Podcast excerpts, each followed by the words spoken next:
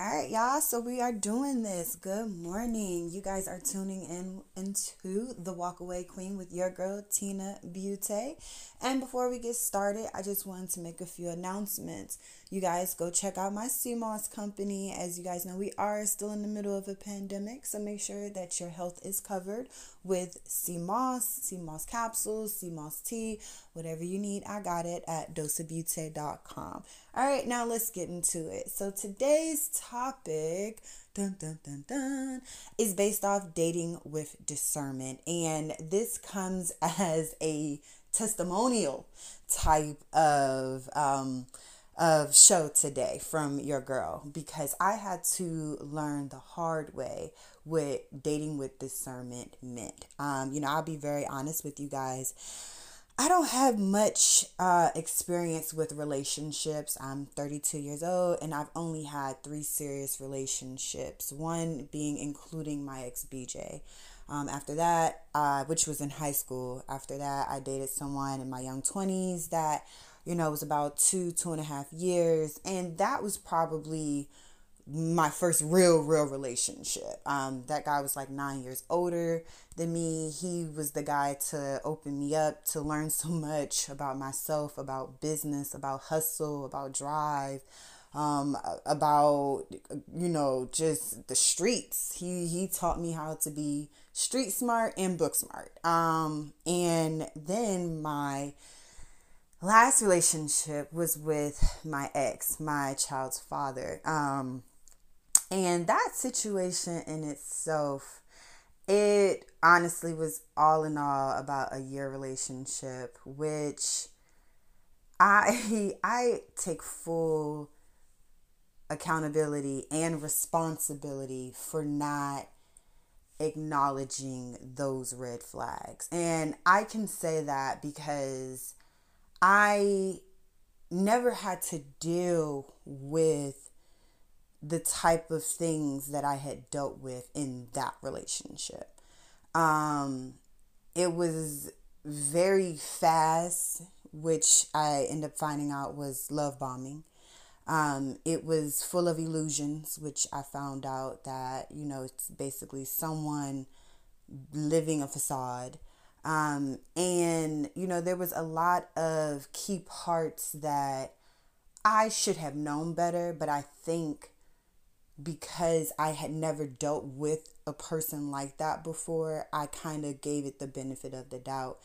And what I mean by that is, um, you know, I've dated, you know, a lot. Don't get me wrong. Um, I've definitely, I feel like I've had more of those, those things of situationships versus me putting a title on it. And I was okay with that because I'm not one to just feel like I need to be in a relationship. You know, my relationship in my young 20s although it taught me a lot about myself, um, it was very much detrimental to who I was at that time period. And I didn't walk away from that relationship feeling broken, but I just knew that after that relationship that I needed to grow and be on my own. And I remember, you know, we broke up when I was like about to be 23 years old and the guy again he was nine years older than me.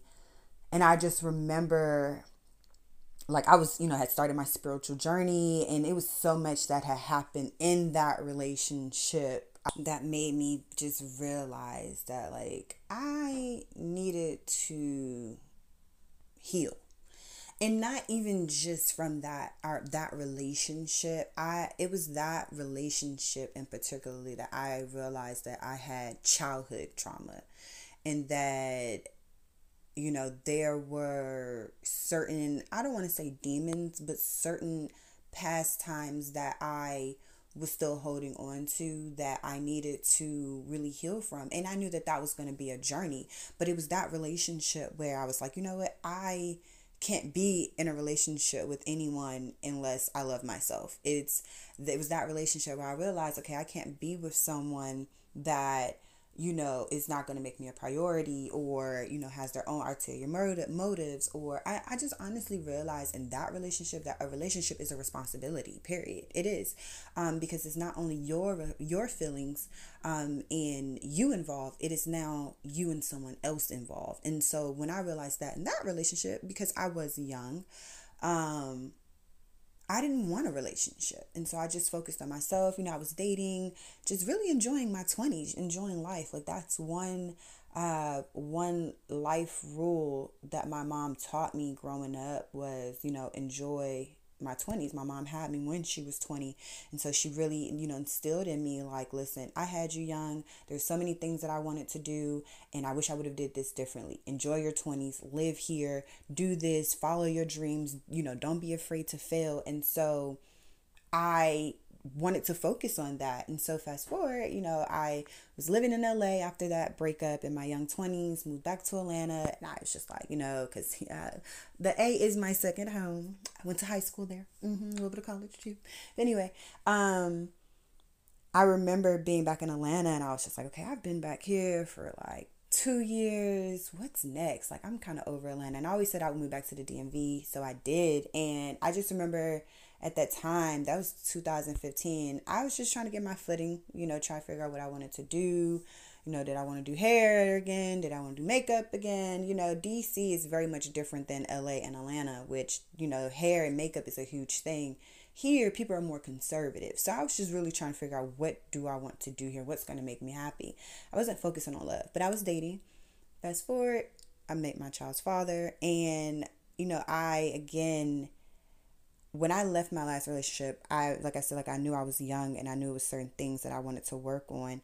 And I just remember telling myself, like, my next relationship, I want this, I want that, I'm gonna do things differently, I'm gonna handle things maturely. You know, I I was just by the time I had met my daughter's father, I was 27, about to be 28. Yep, because I met him 2017, the end of 2017. And um, I just remember saying I wanted to do things differently. And so when I met him, I just, when I met him, I just was so in awe with him. Like he was so charismatic and he was so charming and so sweet and so funny. And just, you know, how he spoke and he carried himself and, you know, his mannerism and you know how he claimed to just know this person and know that person. And even you know the people he introduced me to they just seemed like they were just so mesmerized by him. And you can get drawn in. But I just also remember that there were moments of red flags where I felt like I overlooked because there were moments where he portrayed himself as being vulnerable and being open with me but little did I know, it was like putting a hook out into putting a fish line out into the pond, trying to catch that little fish that's been hung that's been hungry or been trying to get some bait, you know. And so, it's that's exactly how it was walking into my last relationship. And I'm not sharing this to to make him seem bad. I am sharing this because I feel like when we as women can be open in sharing our dating experiences, it will change the dynamics of how we go out here dating and how we go out here being a little bit more careful. You know, I feel like society plays on women's emotions of love and feeling like if they are not married or if they lack, you know, if they don't have a, a, a, partner, if they've never been married, that they lack something or that they're not worthy of. And I think that is definitely opposite in as far as the truth can you could get to. And you and it's it's very it's sad to hear that because when you do just open yourself up to being vulnerable, you're actually exposing yourself to being attacked. It's like a computer. When your computer doesn't have anti what is it, antivirus software on your computer, what are you what are you doing? Your computer is basically vulnerable. So in that moment of letting other people tell us like let's just be open to love. Let's just go with the flow. Let's just oh, you, your your standards are too high. Oh, your list is just too long. When you have that list of things where you know, it might be a red flag for you. And then we start listening to other people tell you that you know your expectations are just you know there may be just too much or you know they're they're you're you're you're, you're expecting too much or you know your standards are too it's like you're telling someone that they should just settle and in those moments of telling people to just settle that's when they are then open and exposed to anything just happening to them and i feel like that's what happened to me because I was single for so long. I had people, you know, when I tell people like, yeah, I was single for, you know, this year, because at that point when I met my ex, it was what, that was four years. Yeah, I was single for four years, and um, people were telling me like, oh, I'm too picky, like you know, making me feel like I'm bad because I hadn't been in a relationship, and so then I meet him, who just seemed like he was just this great guy, and I just went into it blindly. I really did. And there were things that were red flags that I should have ran from, that normally I would have ran from. But it was just something that was like, you know what? Like any other time, you know, I'm always so quick to cut people off, as people tell me. Like, Tina, you just cut people off. You don't give people a chance or you cut them off before you do give people a chance. And that was always because I was always going off my gut feeling and my intuition. And I've realized when you go off your gut and your intuition, like there is nothing that anybody can tell you. Like 99.9% your gut is right. Like when people say like that that moment when a woman wants to go through a man's phone, this is why I don't go through men's phone. This is exactly why I don't go, men, go through men's phone because in my past when I was younger and I got that gut feeling and I thought that the guy I was dating had multiple B's or whatever the case might be, and I got that gut feeling and I went through his phone, yes, I was always correct. Now, I'm not saying don't go through whoever you need to go through phone if you need more proof. Do you? But what I am saying is I've now learned to just trust my gut. Our gut literally sends us a signal to our body before our brain does. It really does. As soon as you enter a room and something feels off, that is God, that is the the universe, that is the your ancestors, that is your body, everything being aligned and telling you that something is wrong, something is off.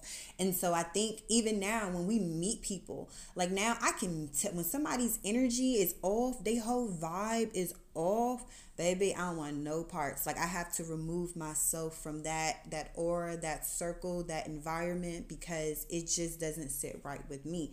Like our energies just clash. And so I've now learned to to for me, I've learned that that is discernment. Um, I've now learned that I wish I would have paid that more attention in my last relationship. I do because I would have saved myself so much time, so much heartache. Um, but all in all, I learned a lot about myself from that relationship. Um, that was the relationship that I learned about resilience.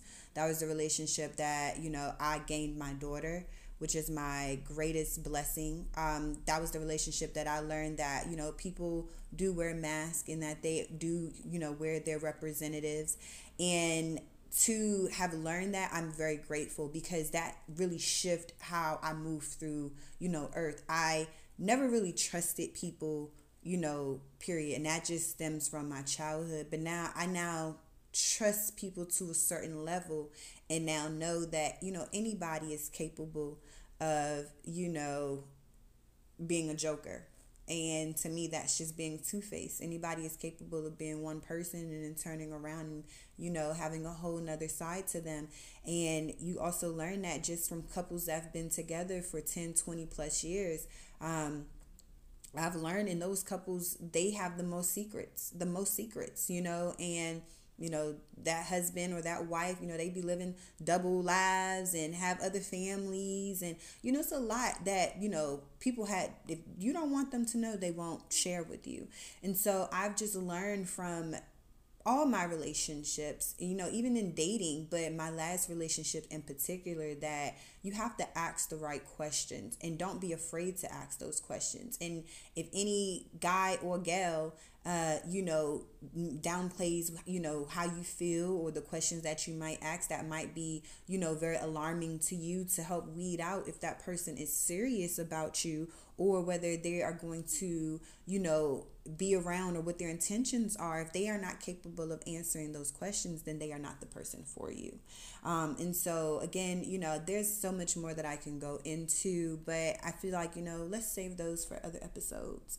Um, but I did just want to, you know, share briefly on how I've learned to date with discernment um, and just learning about people all in general um, learning about myself and learning what I will and will not deal with from any other individual.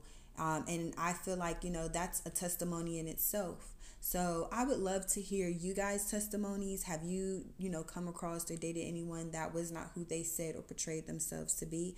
Um, come on, let's share, you know, share your story. Let's talk about it. Um, please email any stories to the walkawayqueen at gmail.com.